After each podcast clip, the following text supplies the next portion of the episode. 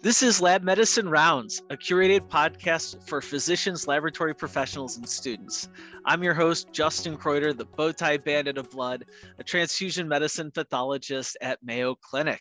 Today, we're rounding with Dr. Marshall Mazepa, assistant professor of medicine at the University of Minnesota, on the topic of thrombotic thrombocytopenic purpura, a mouthful that we're going to probably abbreviate a lot today as TTP. Thanks for joining us today, Dr. Mazepa. Oh, thanks for having me. It's, it's quite a pleasure. This uh, conversation between us today, this is right in your wheelhouse. You've done a lot of work on TTP. Maybe we can kick off because we have a very diverse audience, as you just heard. Why is it important for physicians to have some understanding about TTP? That's a fair question. It's a rare disease and maybe a little esoteric for most folks, unless you're a specialist like me with a career interest in the disease. And I would say even the terminology around TTP is a bit confusing because the name has changed over the years. Many years ago, since I started my training till now, it initially was called TTP-HUS, a syndrome, because we didn't understand what it was, and then changed to TTP and uh, acquired TTP and more recently shifted to immune TTP. So let me just start by clarifying some of this alphabet soup a bit. TTP HUS was again the name of the syndrome, and now we really use this term thrombotic microangiopathy to kind of be the umbrella term for a family of diseases that all have these shared characteristics of low platelets, fragmented red blood cells or microangiopathic hemolytic anemia and organ damage. And I try to use the term TTP to really describe a very specific disease.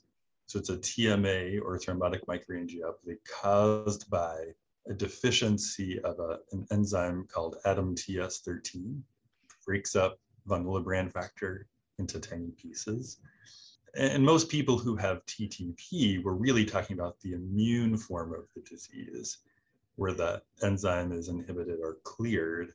But there is a, an even more rare form of the disease called congenital or hereditary TTP.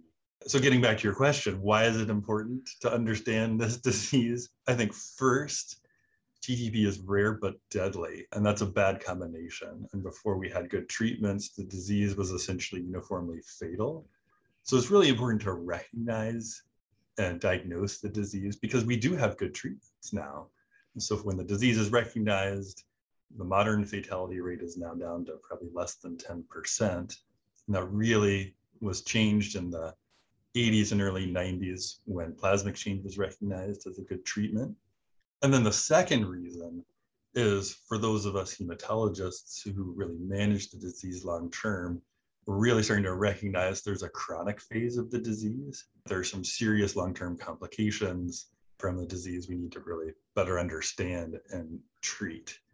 Wow, I like that you're really kind of hitting on uh, for our more general audience. It's important to understand it, it's rare, but a deadly disease. So, you know, I know we have emergency medicine physicians that listen to this podcast, for example. That's why might be something to kind of queue up in their differential diagnosis because I think you're hitting on there's interventions that we can do and, and being timely about that. It's important to change that outcome for the patient. And then also uh, some of our subspecialists that are listening as well to understand this chronic phase. And I think that's also important for us pathologists to be aware of. And I, I imagine this will be what you'll kind of, or this really dovetails into my next question, which is what's new in this immune uh, TTP area? It's an exciting time to be in TTP because for the first time we have a new treatment and uh, I think better understanding these long-term complications. So I, you probably can tell, I think of the disease as really in two phases.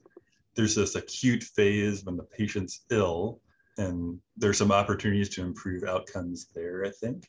And then the second part, which is the chronic form of the disease. So what's new acutely is that there's a new treatment called caplacizumab, that's a new drug that's recently approved, the first drug we've had approved for uh, immune TTP.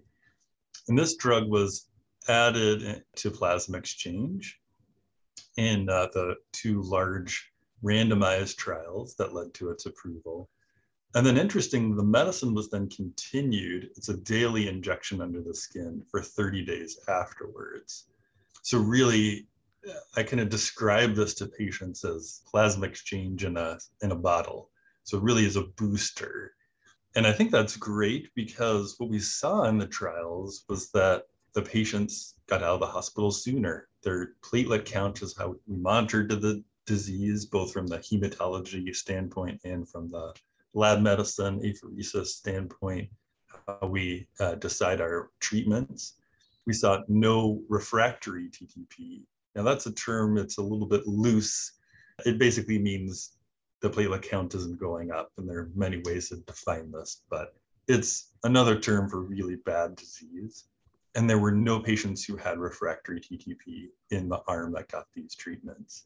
And in the people who continued on the drug for 30 days after they started remission, there were very few exacerbations. Another sort of research term, but it really refers to the fact that when you stop plasma exchange, when the patient seems to be in remission, there's a good chance in the next 30 days the disease will come back. It's estimated probably in the range of 30 to 50%. And that's what we saw in the placebo arm of the studies. And so all these problems improved when this medicine was added to standard treatment. So pretty exciting.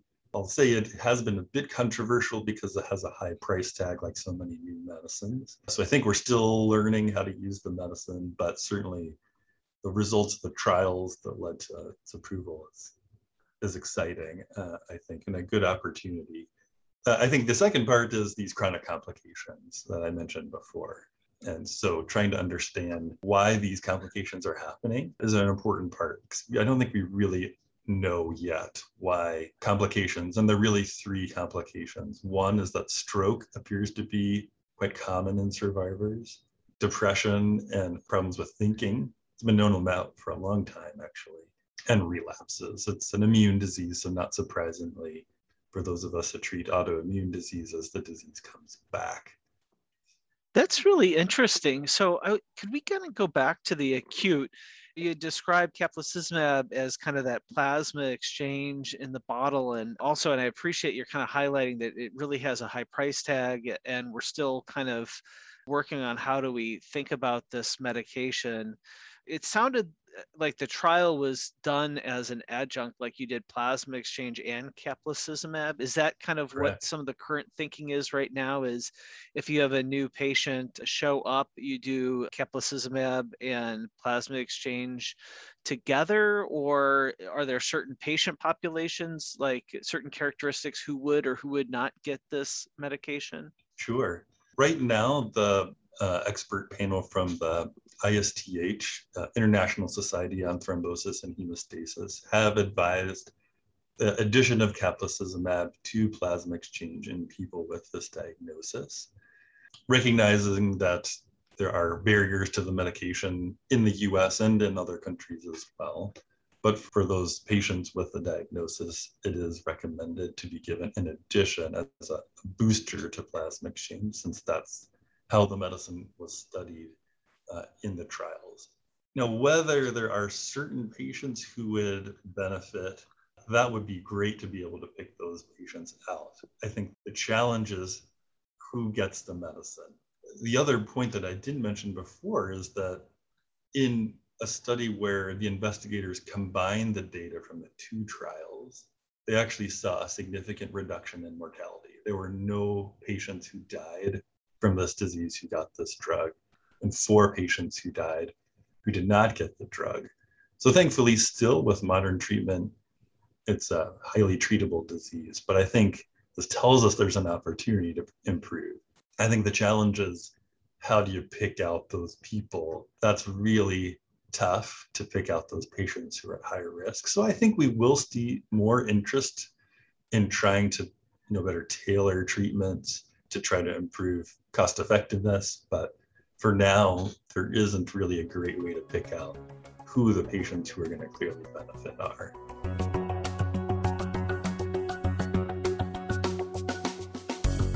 Join us for this year's non malignant hematology conference held via live stream October 8th through 9th, 2021. visit mayocliniclabs.com forward slash NMH 2021 for more information.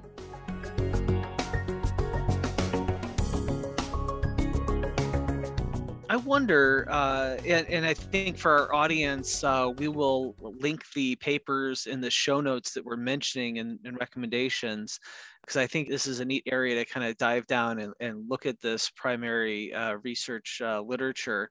But I was wondering for my own self as a laboratorian, as a pathologist, I was wondering if you could kind of elaborate a little bit more about these chronic complications. That's not so much in what my usual clinical experience is. And I think sure. this is an area where getting a, a little bit of a better understanding, I mean, this conversation we're having here, this really kind of dovetails this whole purpose of this podcast is to connect lab medicine and clinical practice. And so I think we'd really benefit from hearing a little bit more about this stroke, depression, challenges with mentation, the relapse. How are you evaluating and caring for the patient in this kind of chronic phase of uh, TTP?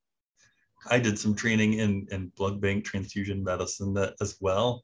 And so I can really appreciate the laboratory and role in this disease because the reality is that in the acute phase in the hospital when patients are receiving plasma exchange, the patients really see a lot more of the laboratory medicine team. We're with them for an hour and a half to two and a half hours during their plasma exchange treatment. And there really is an opportunity uh, to engage with the patient during the procedure about understanding this complicated disease and why do I need long term follow up or what's happening next. Uh, because most of the time, these patients are relatively healthy, and this can be fairly traumatic. That's a serious disease uh, and someone who's essentially been well before. So, why long term follow up? I think the story of stroke is a recently described phenomenon. This was from a, a, study out of Johns Hopkins, which cares for a lot of patients with this disease.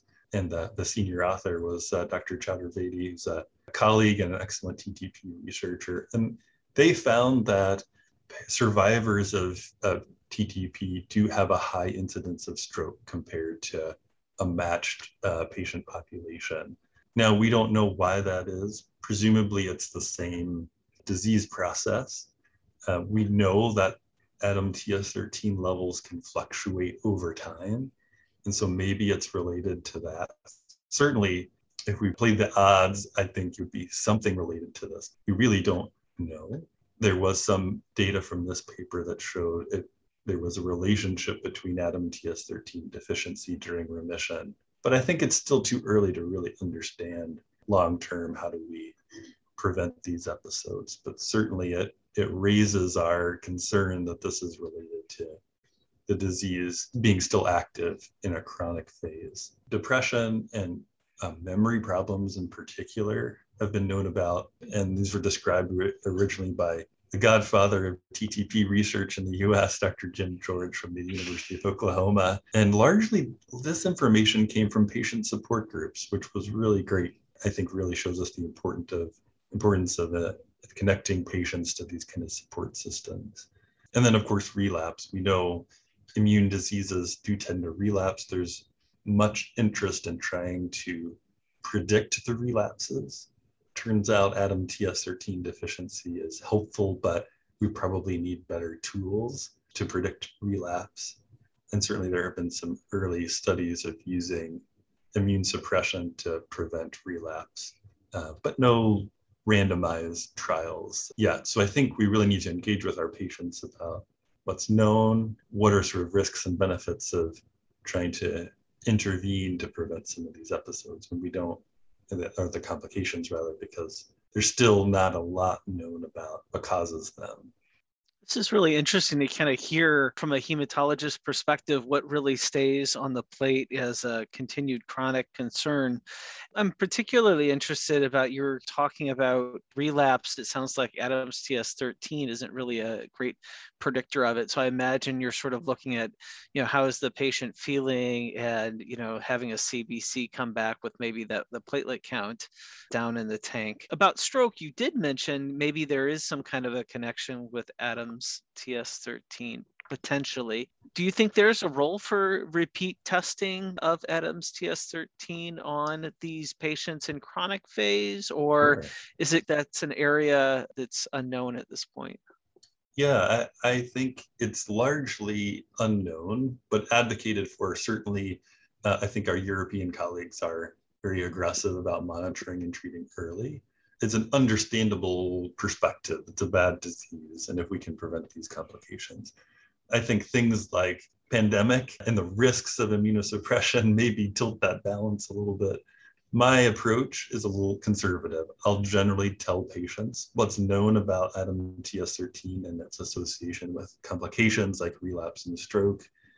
I'll uh, say if we don't know what we're going to do with the information, we shouldn't look. But I think if you want to take a proactive role, consider treatments to suppress the immune system if the levels are low then I think we should follow. But we should have a plan beforehand. So it's a long discussion uh, as we enter remission to think about what are we going to do long term? Because the last thing I want to do is cause more anxiety about relapse if we don't have a plan. So uh, I would say it's a conditional yes.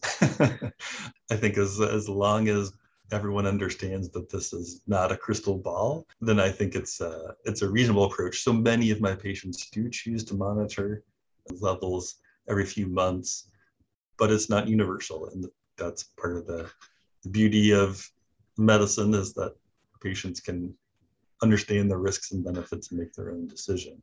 Well, Dr. Mazepa, it sounds like you're a straight shooter, which I always appreciate having a straight shooter on the uh, podcast to interview.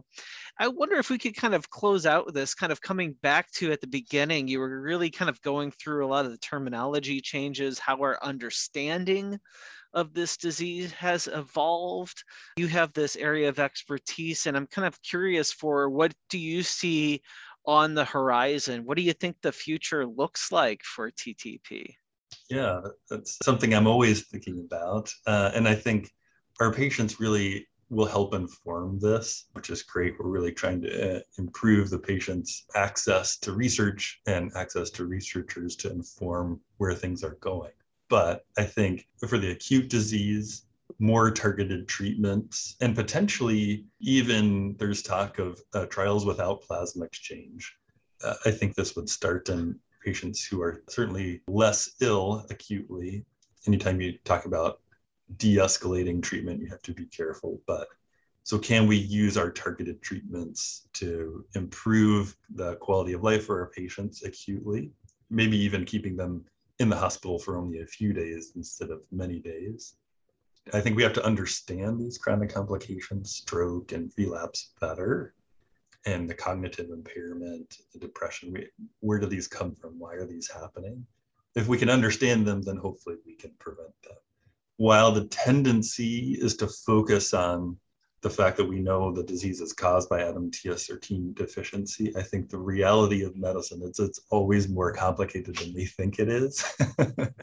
and so I'm betting that it's more nuanced than just the missing enzyme. There are other risk factors, there are other ways that we can tailor our treatments and try to prevent those relapses in those higher risk patients or, or other complications, target those people for more aggressive treatment, and then for the patients who are at lower risk, a less intensive treatment. So, like so many things in medicine, a more tailored approach using these new tools we have to improve outcomes for our patients.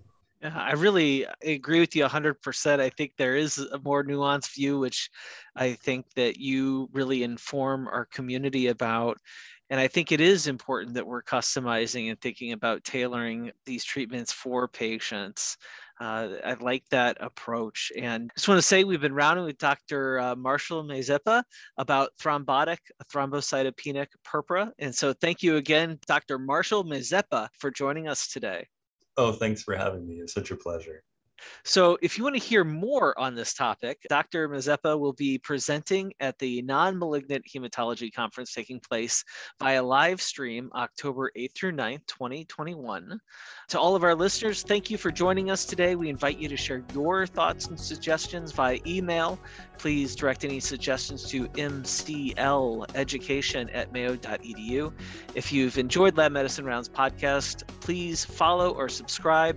Until our next rounds together, we encourage you to continue to connect lab medicine and the clinical practice through insightful conversations.